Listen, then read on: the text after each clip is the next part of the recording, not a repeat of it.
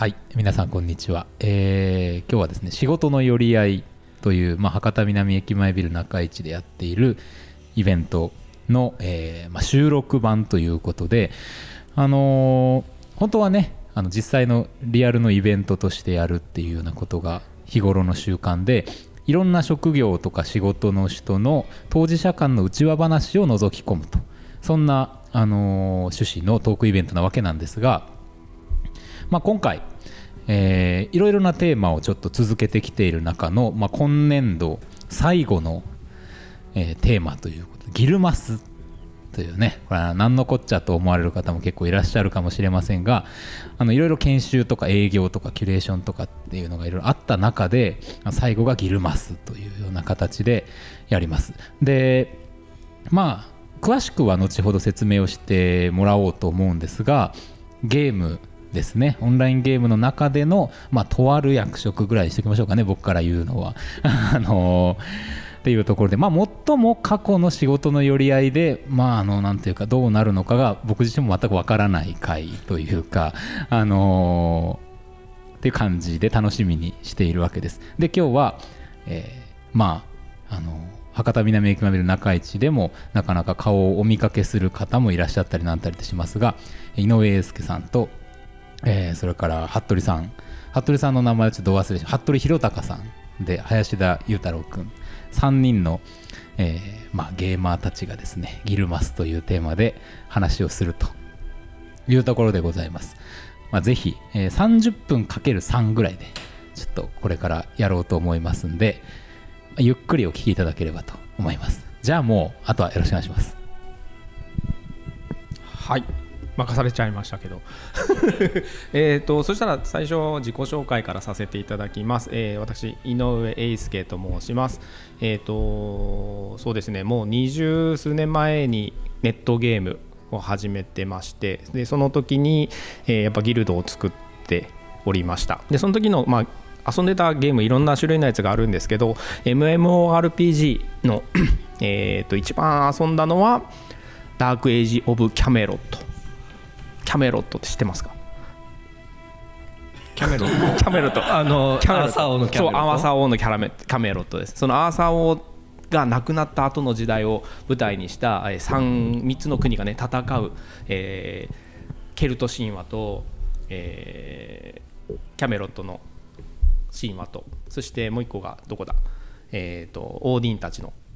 北欧の、うん。その3つが。アスガルド？そうアスガルあミッドガルドなんですけど、ね、ミッドガルド。うんミッドガルドなんですけどね、そこが、えー 一緒に戦うようなゲームをやってましてそこで日々戦争を繰り返しておりました、はい。あなるほど。はい。了解了解。以上です。はい。えっと自己紹介するとえっと服部です。えっとゲームただギルマスとは何かっていう話から始めなきゃいけないんだろうけれどもギルドマスターなんですけど、えっとゲームでギルドとか作ってあのがっつりやったのもでも10年ぐらい前になっちゃうんじゃないかなと思うんですけどでもあの一番やってたのはやっぱり MMO で結構 MMO に関しては中国系のものをいろいろやってて、あのこうシルクロードとかパーフェクトワールドとかっていうような大規模 MM をやってたりしました、まあ、そういう中で、えーっとギルマスをやったりしたことは確かにあるけれども、えー、と基本的にはその中で学んだことっていうのはギルマスでもう疲れたっていうことなんだよね。ここからが あのだいぶんこっから。ただものすごく学びは多かったんだけどギルマスがまあいかに疲れるかっていうのがやっぱりあの一つテーマになってくると思うし、まあ、今ゲームをやってたりするんだけれどもスマホゲームみたいなものであのギルドに所属してたりするんだけれどもそこで1ギルド員からあのだんだんちょっと役割を担う時にあのとにかくマネジメントはやらないとそういう条件でよければあの引き受けようっていう話で今はあの完全に戦略戦術専門家としてギルドの運営やあのマネジメントにもととにかく一切関わらない。もう戦術指揮官オンリーをやるっていう風にしないとあのやりたくないっていうような状況だけどあのかなりマネジメント面をやってきたんですね。でそこですごくあのむしろ仕事のマネジメントの学びは全部ゲームから得たというぐらいあのゲームに学んだことが多かったですねはいどうぞえー、林田裕太郎と申します。えっと、お二人と違って FPS のゲームをやっているんですけど、半年ほど、えー、バトルロワイヤルっていう種類のゲームやっていて、えー今は、えー半年前からゲームを始めて、えっと、3ヶ月ほど前からギルドに所属して、チームのメンバーとして、あのープレイしております。えーまあ、ゲームの軽い説明をさせていただくと、えっとまあ、大きな島があってそこに、えー20部隊60人の3人小隊が、えっと、戦って最後に残った1チームが勝ちっていうゲームをやってるんですけど、えーキャラクターが、えー今10人いまして、えーかそれぞれのキャラクターにはそのえっと違う能力スキルみたいなのがあってそれで役割がだんだん変わってくるんですけどその3人の中で、えー役割を決めて、まあ、連携協力しながら戦っていくっていうゲームをやってます。主にどういう役割になってる？僕は基本的に、まあ、役割分け3人で分けると、まあ、アタッカー、まあ敵を倒す役割ですね。でもう一人は、まあ、サポート、うん。えっと、味方のできないことを代わりにやってあげたりとか回復を任す任せてもらったりとかをしてる役割。そしてどっちもこなすような、うん。まあ、オールラウンダーな役割をしがあるんですけど基本的には。え僕は、えっと、サポート。仲間をサポートして回復をやってあげたり、まあ、攻撃を防ぐタンク役のようなものもやってます、なるほどなるほど。ギルマスではない？ギルマスではなく、えっと、ギルドのメンバーとしてやってます。ギルドギルマスはいる感じなんですか？はいギルマスの元ギルマスのいるクランっていうかギルドの中でへやってます。がなんかギあごめんなさい。えっとねギルドでよくギルマスと幹部があったりするじゃないですか、一応幹部ではいや幹部じゃないですね。幹部じゃない。幹部みたいなの何人ぐらいいる？幹部は、えっと、2人一応いる感じですね。でも基本的にほとんどの仕事はあのーギルマスがやってます。なるほど FPS ゲームっていうのはその基本的に戦うのは個人なので、そのマネジメントとかっていうのよりは、まあ、ギルドの運営はあるんですけど、あのー基本的に戦う人っていうか成績を残す人とマネジメントっていうのがいるので、えっと、メンバーの方が多い感じなんですよね。基本的に、こっちに僕は所属している感じで、まあ、基本的にそのギルマスの意向というか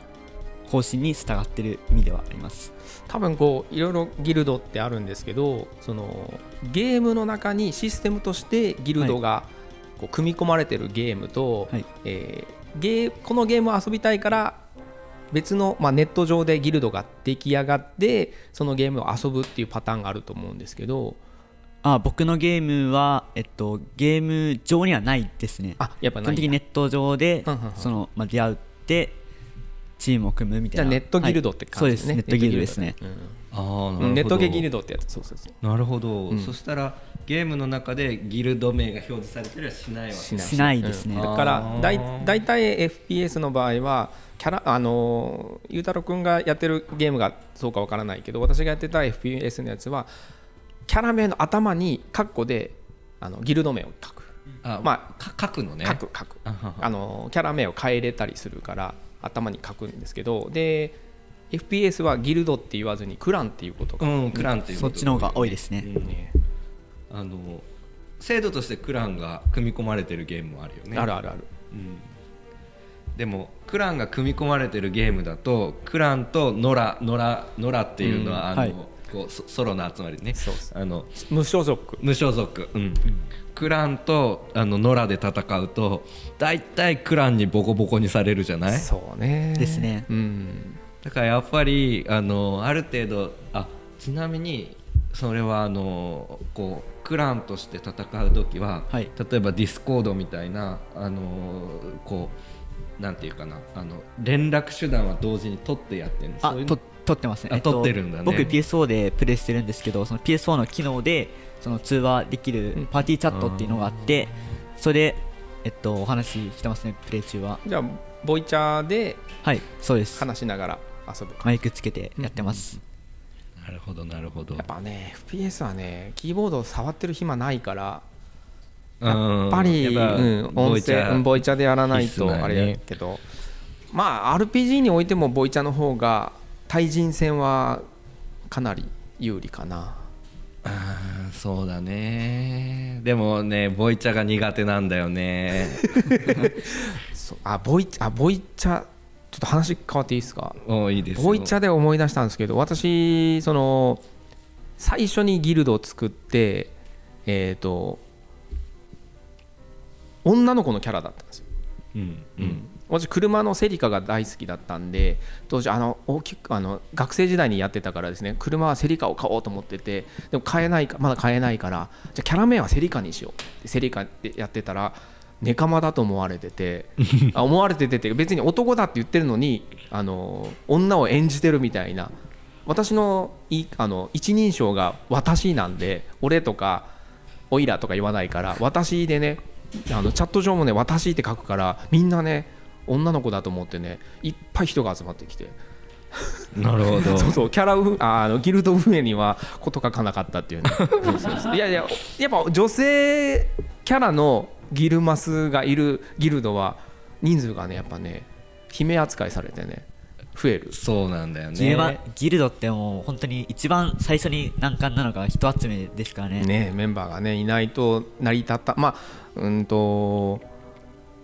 さっきの FPS みたいに成り立つゲームと人がいないと成り立たないゲームがあって RPG はやっぱり成り立たないんじゃないですか？成り立たないけどあの結局 RPG であの私たちの場合あのよくどういうふうにギルドが形成されていくかって話よね、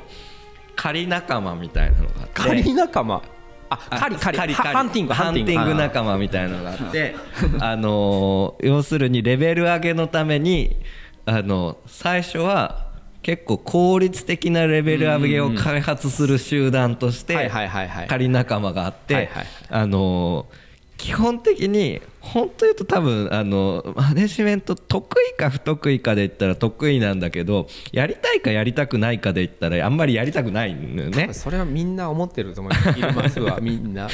あのやりたくないんだけれども効率的なシステムを作るっていうことはすごく好きなんですよ、そうね。うん、だからあの狩りとかっていう時にいわゆるまとめ狩りみたいなものがあって、うんうんうんあのわわかるかな？あの大量にモンスター集めて一気に殲滅して一気にレベルを上げるっていう手法。そう。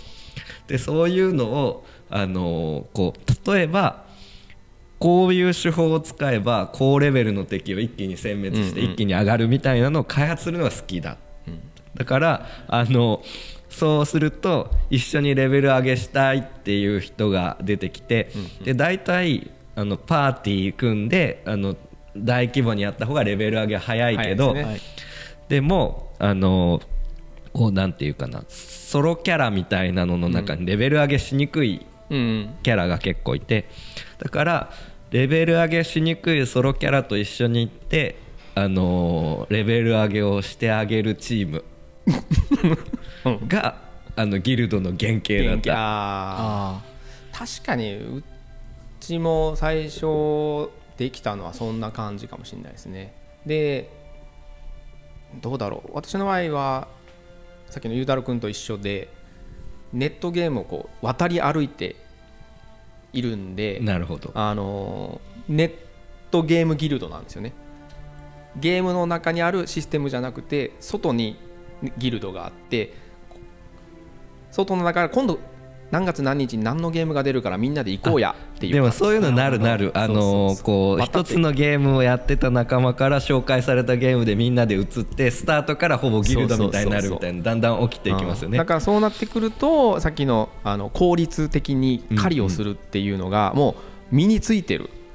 こ古参メンバーっていうかまあいつメンってやつね。いつものメンバー、うん。まあ、固定パーティーとかね言うあの言う時もあるけどだからいつものメンバーに新人がね入ってくると大変な時もある。なるほどね。あのもうああるかもしれないけど比較的そこにすごく気を使う方なのでああのこう新人が要するにあの MMO 初心者が孤立しないようにどうすべきかみたいなこともこれはもうあの会社の新入社員問題と一緒なんだけどその話聞いてても絶対ギルマス向きですよね。いやいやいやだだけど いやいやもうギルマスですもんそれ。ギルマスの発想から覚えてるんだよねこういうのね。あのでもう一つはあのーこうもっと大規模ギルド戦をやるっていう風になった時にそうやって集まったいくつかのギルドが集合してはいはいはいはいはい。あので各ギルドのギルマスが幹部化することによってあの集合したまあアライアンス的に合体して大規模ギルドになってギルド戦をやってたような感じなんだよね。だからそそうなった時にだから本当にギルド戦やってたあの大規模 MMO ではあの幹部だったけどあの小規模ギルマスのチームのギルマスで大規模ギルドとしては幹部っていう感じだったんだよね。なるほど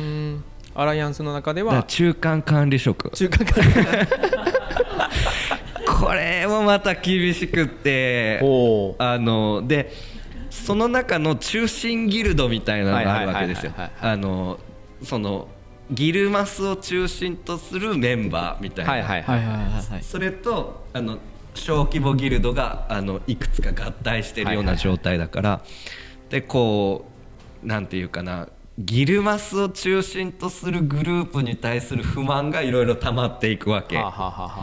こうでもギルマスはいい人だったりするんだよね、マネジメント力の高いいい人だったりする、だけどこうん周りにこうなんていうかなあのーギルマスと仲が良かったっていうベースのメンバーだけど、あんまり幹部としてはどうなのかっていう仕事をしない幹部みたいな人たちがいてだからその超大規模ギルドになるとあすごくその中間管理職としていろんな不満をこう個別チャットで送られてきたりするわ あけ そういうのの処理もすごくなんかこう、とかあとはその引き抜き工作とかもあるし、ありますね。あのーこうあとよそのギルドとこうなんかそのギルマスを中心とするグループの中によそのギルドと付き合うのを嫌う人とかあもいているいるいるいるあのそれはスパイ行為じゃないのかみたいなことを言ってきてそこまで。あの幅広くこうよそのギルドと遊んだりパーティーを組んだりするっていうのをなんかこうそういうのはこう情報漏洩になるとかっていうようなその本当にガチでギルド戦をやっている敵同士だけど別にそれはそれで離れて割り切って仲良くしたらいいじゃんみたいなこととかがこうできない人とかがいて。あもうそういうのはもうその自分でギルドを運営してた頃よりさらにあの中間管理職は厳しかった。ー 上と下から。上と下からあのでしかも上はなんか分かってくれるいい人だったりするんだけれども、あのこうなんていうかな。かといって上の人はいい人であるがゆえに、あこいつら茶坊主だなと思っても切れないみたいなこととかがあって、もうすごいややこしかった。あのやっぱ超大規模ギルドは本当ダメ。あのそうか。なんかちちょっと違うかもしれないですけど私がやってたさっきのあの3つの国がある。えうん一つの他の国が敵なんですよね。だからうちは一つの国の中の一番大きなギルドだったので必然的に国のだからさっき言われた幹部の中の幹部が私にさせられてたみたいな。でも私はまあでもえっと唯一羽鳥さんの話と違うところは、えー同じ国のギルドなので戦争に行く時他の国を攻める時は全員仲間なんですよね。だから他と交流がああった方が、えー戦術がこううまく伝わったりとかして、えー情報漏洩はそこまでないと気にしなくて済むってことね。あ少なくともそのメンバーでしかパーティーは組まない。普段の付き合いもああの同じ国しかない。そう同じ国しかないからね、なるほど。だからそこはねいいかなってなってたけど敵がコロコロ変わるんじゃないですか FPS 敵はコロコロ変わりますね、うん。そもそも戦場ではもう全員敵なんでうん、昨日の味方は？昨日の味方は今日の敵みたいな。例えば本当にもともとクランにうん。ギルドにいた方も別のクランに行か行かれたらもう敵なわけで、この前まで仲良かったチームメンバーも敵みたいになっちゃうからそういうのもあるんで。そうね。まあでも FPS の方が割り切りやすいのかもしれないね。そうね。多分そこはこワンゲームワンゲームだワンゲームで終わるっていうところ、あの FPS ちょっと違うのは戦術的なところが大きいというか技術的なことことも出てくるので、プレイヤースキル的なね。す。だから作戦が伝わったらダメとかそういうのはないんですよ、うんうん。だから、まあ、有名な配信者さんとかもうん。あの、まあ、戦術世界大会で使うような戦術とかも、まあ、別に公開してるわけでで、うんうん。えっとまあ、別にそそこのなんていうんだろう個人間とかギルド間の、まあ、いざこざっていうのは、まあ、少ないかな。ううん。んでもやっぱゲームの側もいろんなゲーム内のいざこざを見てきてできるだけこういざこざが起こりにくい仕組みに変えていってるような気がしますね。そうね。うん。だから私がやってたその20年前のシステムと今のシステムがかあまりにも今のやつがこうなんだろう手取り足取りやってくれるシステムが多すぎてまあねクソゲーって言ったら申し訳ないんだけど やっぱりねあの全然こう楽しみを奪われてる気がしててその敵を倒したらドロップアイテムが落とすレアアイテムが出てくる。でそれをみんなで取りに行くために、えー行っててでその場でみんなで出たら誰がもらうかを先にじゃんけんして決めておくとか、えー、とあとはねやってたやってた。レイドっていうその超レイドボスのレイドボスをドロップとかそうそうドロッがプを取るのは今日出たらこの人が取るよっていうのがもう作戦前から決まってる。なるほどなるほど。抽選だったりとか今までの出席回数が10回に見たらあのだから10回それを倒したら次のあの権利がもらえるとかそういうふうなあの先にルールが決まってたりとかしたんですね。それはそのゲーム外で全部決めていてで、えーみんなで作戦を決めてやっていくみたいなね。そこら辺が今はなんか、えーまあ、ロールそのボタン申請このアイテム欲しいって言ったらランダムで誰かが当たるみたいなシステムになってたりとかしてまあ喧嘩にはならないかもしれないけどもなんか今までやってたコミュニティケコミュニケーションとかがねなんかこうゲームの中でもコミュニケーションはやっぱ必要だなって私は思っててそれがちょっと今薄れてきてるから当たらんかったらねこのクソがって言ってね消えちゃう人とかねやっぱいるし。そこはねランダムだからいいじゃんとか思うんですけどね。いやーやっぱそのこうチームメンバーで狩りをするとかっていう時も、そのなるべく役割が被らないようにしたいかあの、うんうんうん。要するに出た装備がそのこうそのチームの中に1人しか使えなければその人に行くっていう感じでうんうんうんうん。分かりやすい。そうね、うん、だけどやっぱりそういう中でもこうなんていうかなあのもう一つ大事なことはチームにできるだけそういう争いをこううまくこう消化できる人をチームにしていくっていうかな。あのいやそのルールなんていうかなあんまり例えばルールで決めましょうっていう人もいるんだけど、あのこう仲良く分けましょうで済むんなら仲良く分けようよで済む人とあのやっぱり例えば順番でちゃんと分けていこうと、この人が使えるからって言ってもそれを売ったとしたら、うんうんうんうん。あのこう莫大な金になるんだということだったら売りたいっていう意味ではぜ全員き均等だという点でそのこう野良 PT を組むときに、あのきちっと順番で あのこうなんかうん。取っていく。でそのそれはあらかじめ決めておきましょううん。みたいなこととかあってあのあそういう人だったらちょっとギルドとしてやっていけないなみたいなのがまあまあ逆逆にあったりした、ね。あのこうもういいよいいよ使える人が持っていきなよみたいなあのけれんみのない人。ケレンミそうあのなんていうかあのこだわりの少ない人。ああの使える人が使ったらいいじゃんで済むような人をできるだけ集めてギルドにしてた。か加入させて加入させてた。だからそれはやっぱりあのこうなんていうか会社というふうに捉えるならばあの人事が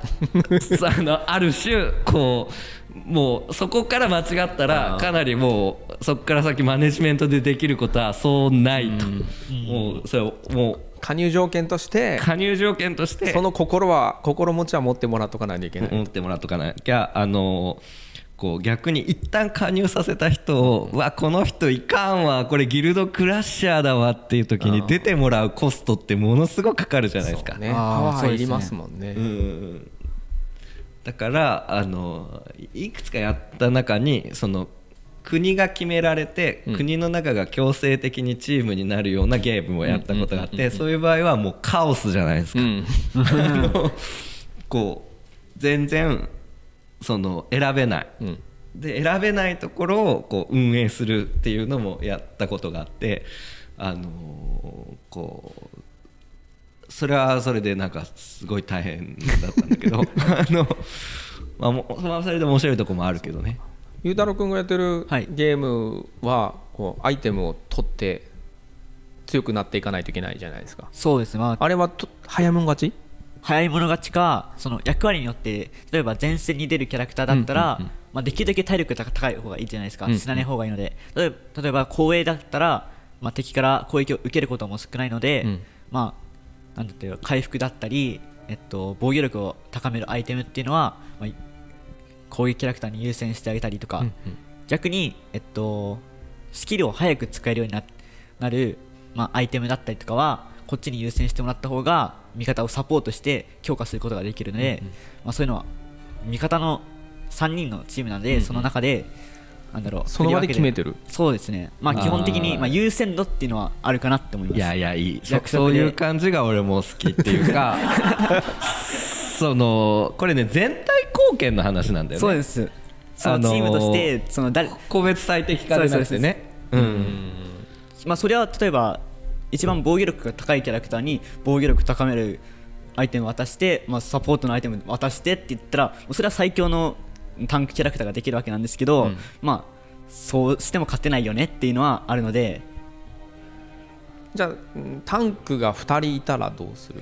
タンクが2人いたら、まあ、どうなんですかね。うーんまあそこは均等に分けるか、まあ、例えばそのさっきも話したように技術が大事なゲームなんで、まあ、より技術が高い方高い方にまあ、お互いの中で決めておいたら、まあ、そっちに優先して戦ってもらうとかっていうのになりますね。ギルまあさっきの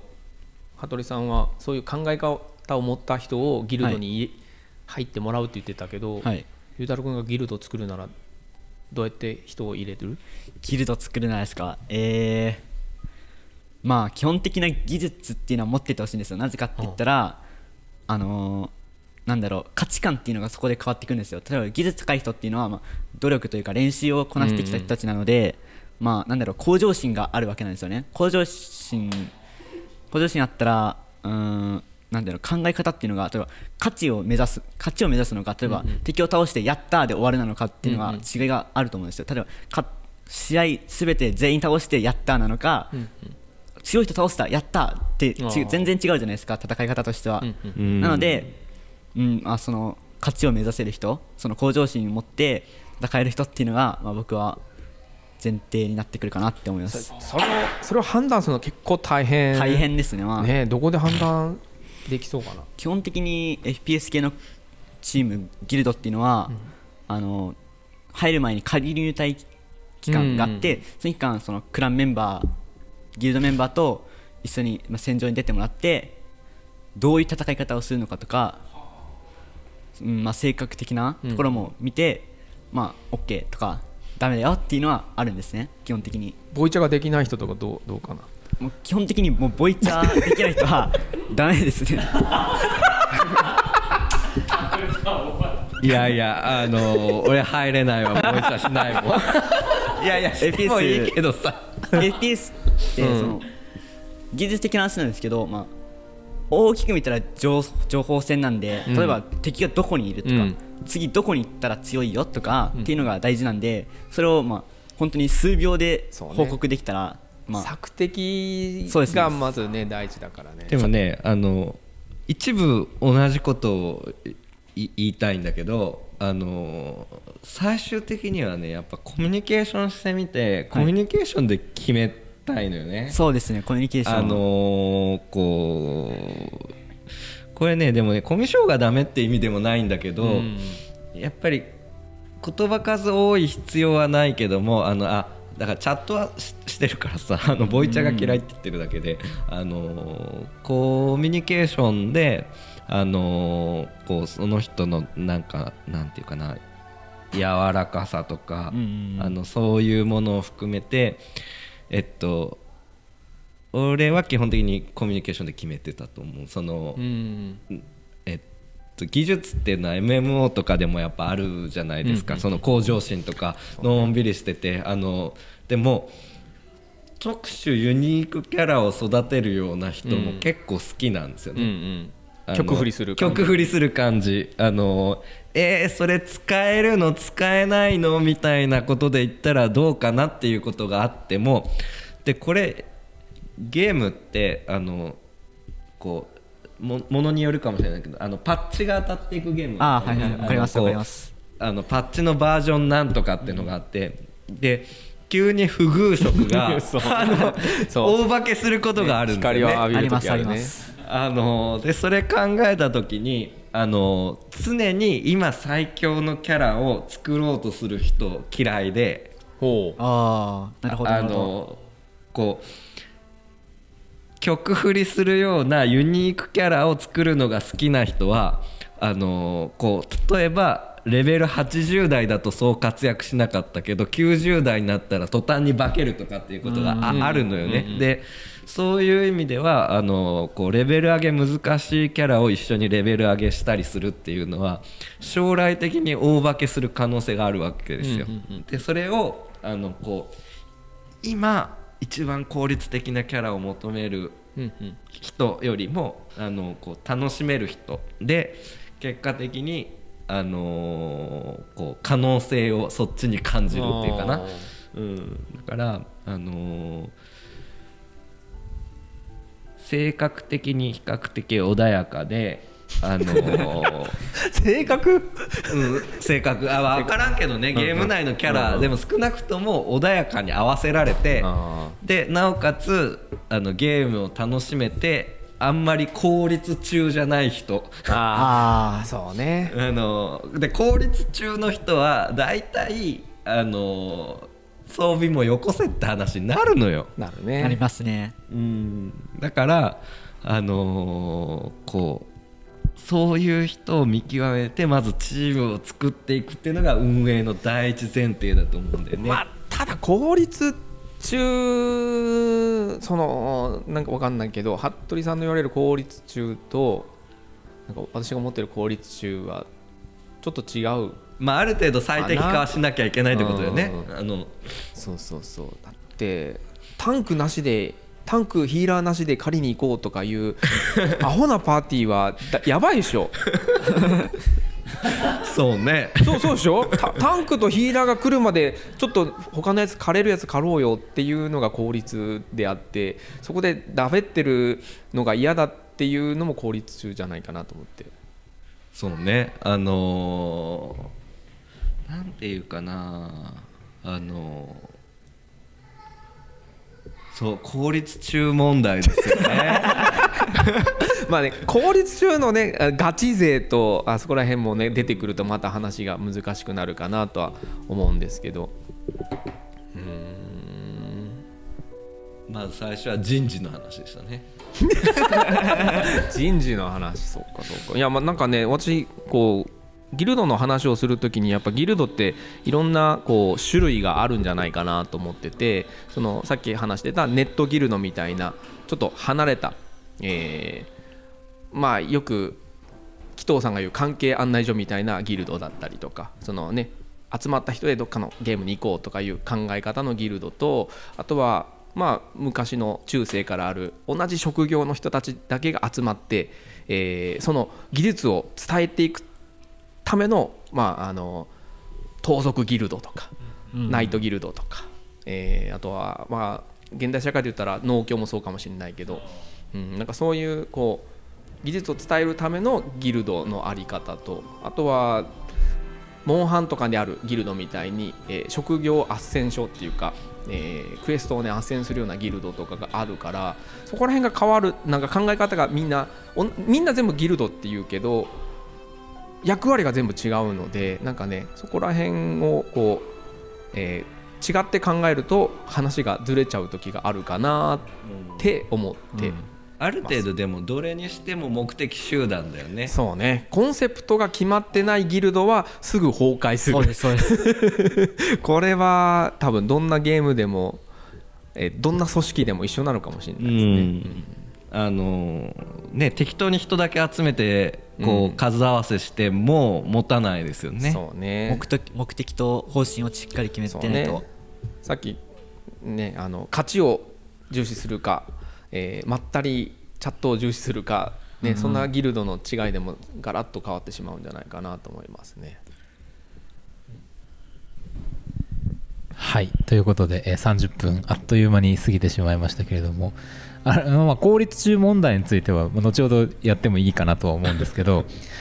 まあねあのーどうでしょうねお聞きになった方はどんな感じの感想を持たれてるかなと思うけどやっぱ思った以上に